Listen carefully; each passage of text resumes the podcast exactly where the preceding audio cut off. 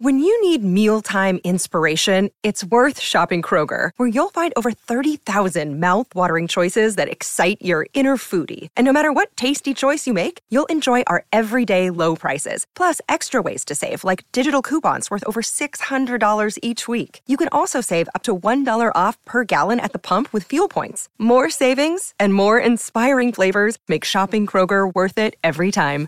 Kroger, fresh for everyone. Fuel restrictions apply. Welcome back to the Kennedy Dynasty Podcast. I'm your host, Allison, and today is a story time episode that I am very excited about, and I hope that you guys enjoy it. But before we get to that, let's start with our inspiring clip of the week.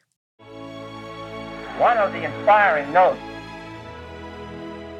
in honor of 4th of July just being a few days ago, here is a clip of President Kennedy's speech at Independence Hall on the 4th of July, 1962. On this fourth day of July, 1962, we who are gathered at this same hall, entrusted with the fate and future of our states and nation, declare now our vow to do our part to lift the weights from the shoulders of all, to join other men and nations in preserving both peace and freedom, and to regard any threat to the peace or freedom of one as a threat to the peace and freedom of all, and for the support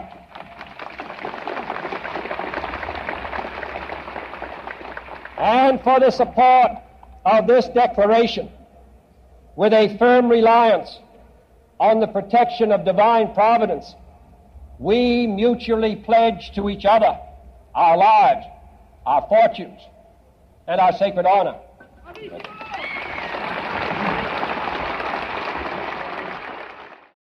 Next up is our recommendation segment. Of course, then we would uh, recommend it. I am very excited to announce that we have added another team member to the Kennedy Dynasty podcast team, and her name is Anya. She's based in the UK, but a huge Kennedy buff and is going to be a history major and media and all kinds of stuff. So, so excited to have her on board. And she is helping me with research in so many ways. It's great. But I asked her to pick a recommendation this week. So, this is her choice. And it is the book Kennedy A Cultural History of an American Icon by Mark White. So, Anya, thank you so much for submitting this. And I'm going to put a direct link to purchase in the description of this episode. All right, let's get into the episode. A little backstory for why I'm doing this. It has been over two years that I've been doing this podcast, and the amount of people that have messaged me trying to get me to somehow tie Elvis to the Kennedys is a lot. And I have looked and looked and looked, and I have never been able to do it. I just, I tried so hard. You would think, you know, with the 60s, and that was obviously when Elvis was like at the height of his career. I just, you would think it would be a no brainer, but they never really cross paths. I have tried and tried and tried, and Pryor, bless his heart, has tried and tried and tried because he's a huge Elvis fan. And he's actually a little aggravated at me for recording this without him, by the way. Um, but it was a short notice episode. So my apologies, Pryor. This is dedicated to you. Anyway, tried and tried, tried, looked, couldn't find anything. There you go. Well, I'm not going to spoil anything, but I went to go see the new Elvis movie a few days ago. Fantastic. Go see it if you have not. Austin Butler is Elvis. Like it's nuts. He was insanely good. Like I said, without spoiling, there are parts in the film that include the Kennedys, and I found a tie finally, and it's covered in the film as well. But I'm going to tell you the historical aspect of the tie. Before we get started, though, my sources today are Graceland.com. That's my main one. I'll be using that quite a bit. IrishTimes.com, TheConversation.com, ElvisTheMusic.com. And don't worry, I will put the entire song at the end of this episode so that you can listen to it and get context for everything that I'm going to share with you, which that doesn't make sense yet, but it will as I get into the story. So here we go. It's the 1960s. Elvis is super popular, and it's more specifically 1968 which we know from studying the Kennedys, and I've covered Martin Luther King Jr. a lot on this podcast, we know that in April, Martin Luther King Jr. was assassinated, and then in June, Robert Kennedy was assassinated. Elvis grew up in Memphis, Tennessee, just a few miles actually from where Martin Luther King Jr. was assassinated at the Lorraine Motel. He was also a huge advocate for civil rights, and he was just a few years younger than Martin Luther King Jr. as well. And both were born in deep, deep South, and they were surrounded by institutionalized racism. Elvis connected deeply to Martin Luther King Jr. and really believed in everything that he said, as well as the Kennedys, because, as we know, they were kind of fighting that fight together. So, all that said, that starts the story of the creation of the song If I Can Dream, made famous by Elvis Presley. Now, this song was actually a tribute to Martin Luther King Jr., and it has direct quotes from speeches and remarks that he said. In the spring of 1968, Elvis was working on a TV special that was going to be technically a Christmas special. But Elvis saw the news of Robert Kennedy's assassination and it shook him to his core. He was absolutely devastated. And like I said earlier, remember, it came very soon after Martin Luther King Jr.'s assassination. So when he saw the news, he stayed up all night talking to the person who was directing the TV special, Steve Binder.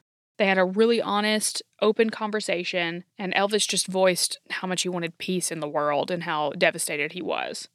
So it was at this time that Binder actually went to the musical director of the show, Billy Goldberg, and a songwriter named Earl Brown, and told them about everything that they had talked about. Now, Elvis's manager, Colonel Tom Parker, which if you see the film, you actually learn a lot about, but he wanted the show to end on a Christmas song because Christmas special. But that got scrapped, and they all decided that they were going to end the show with a really powerful, heartfelt, meaningful song. And that is when they wrote the song If I Can Dream. So they wrote the song and then they ended up taking it to Elvis to play it for him. To which the Graceland article says that he played it over and over and over and then said, I'm going to do this one. It was on June 23rd of 1968 that Elvis recorded If I Could Dream, and it says here in several impassioned takes, even though it is said that the first take Elvis gave was perfect, the king gave such a powerful performance that the band members were taken aback, so blown away by Elvis's performance that they had to do several retakes. It was after the band and backup singers were sent home that Elvis gave an even more astonishing performance as he re-recorded the vocals. Elvis had the lights turned off and gave himself over to the music. Over the next few takes, he fell to his knees on the concrete floor, giving himself completely to the song. After those takes, Elvis went to the control room and had his chosen take played repeatedly before he gave his blessing. He was so moved by the song and his experience with it that he told Binder, I'll never sing another song I don't believe in again. I'm never going to make another movie I don't believe in. The song also featured the George Bernard Shaw quote Some men see things as they are and ask why. I dream things that never were and ask why not. And this informed the song's lyrics. This quote, as we all know, if you listen to this podcast, you've probably heard it before. JFK and RFK both recited. The main message of the song overall is that there must be peace and understanding sometime. And the song was a huge hit. It ended up airing on the special on December 3rd of 1968 which was the first time that the public ever heard that song. And Graceland says that it was later released as a single with Edge of Reality, recorded for the film Live a Little, Love a Little. This song spent 13 weeks on the US pop charts, peaking at number 12. In the UK, it was on the chart for 10 weeks, peaking at 11, and is now a gold record single. Which, by the way, you can see the white If I Can Dream suit on display at Graceland. That's our story for today. I thought it was very interesting that finally there was a Kennedy tie and that Elvis being so moved by the civil rights movement, so passionate about it, that Bobby Kennedy's assassination is what really brought on for him to do something and make something that he was passionate about, about peace and love and dreaming of a better world. I'm going to play the entire song at the end of this episode so that you can listen to it if you would like. I'm also going to post a direct link to the video where he performed it from the special in the description if you would like to check that out.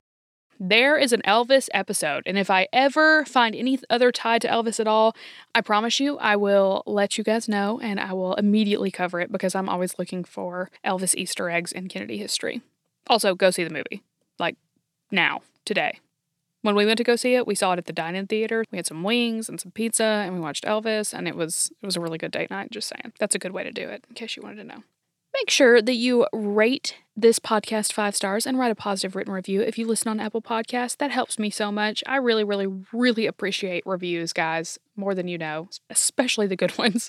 So please take a minute and do that for me. Check out my merch shop where you can rep Kennedy Dynasty all summer long. It's getting hot. Get you a tank top. You won't be sorry. Make sure you are subscribed to the podcast. You do not want to miss any upcoming episodes because honestly, there's some really cool interviews coming up that I don't want you to miss. Go back and listen to old episodes too. I've covered a lot and I've got a lot more to cover, but there's been a lot already covered. So don't miss out on those. There's 90, this is the 94th episode. Wow, we're getting close to that 100 episode special, which is exciting. That's all I've got, and I'll talk to you guys soon.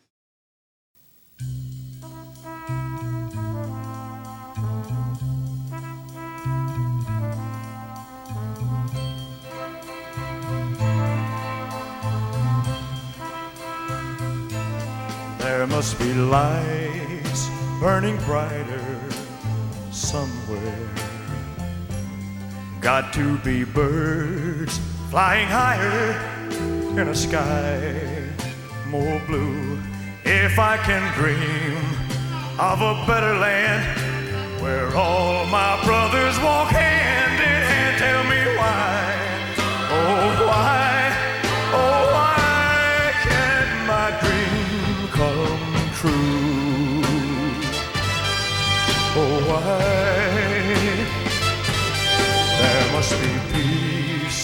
and understanding sometimes. Strong winds of promise that will blow away all the doubt and fear. If I can dream of a warmer sun where hope keeps shining, oh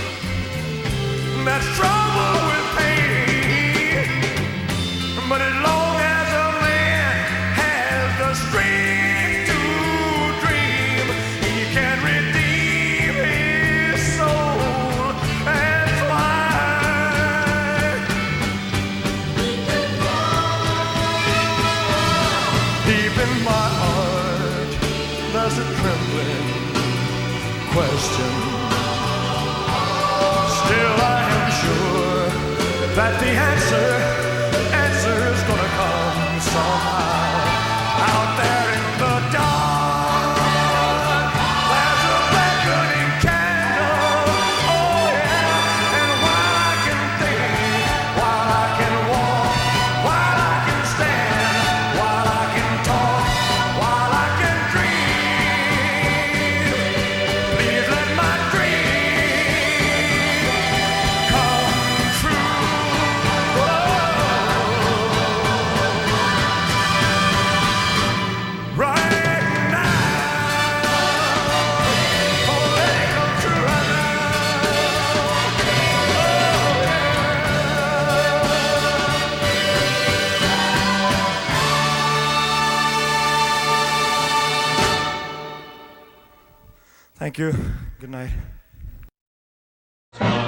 on and vote for Kennedy,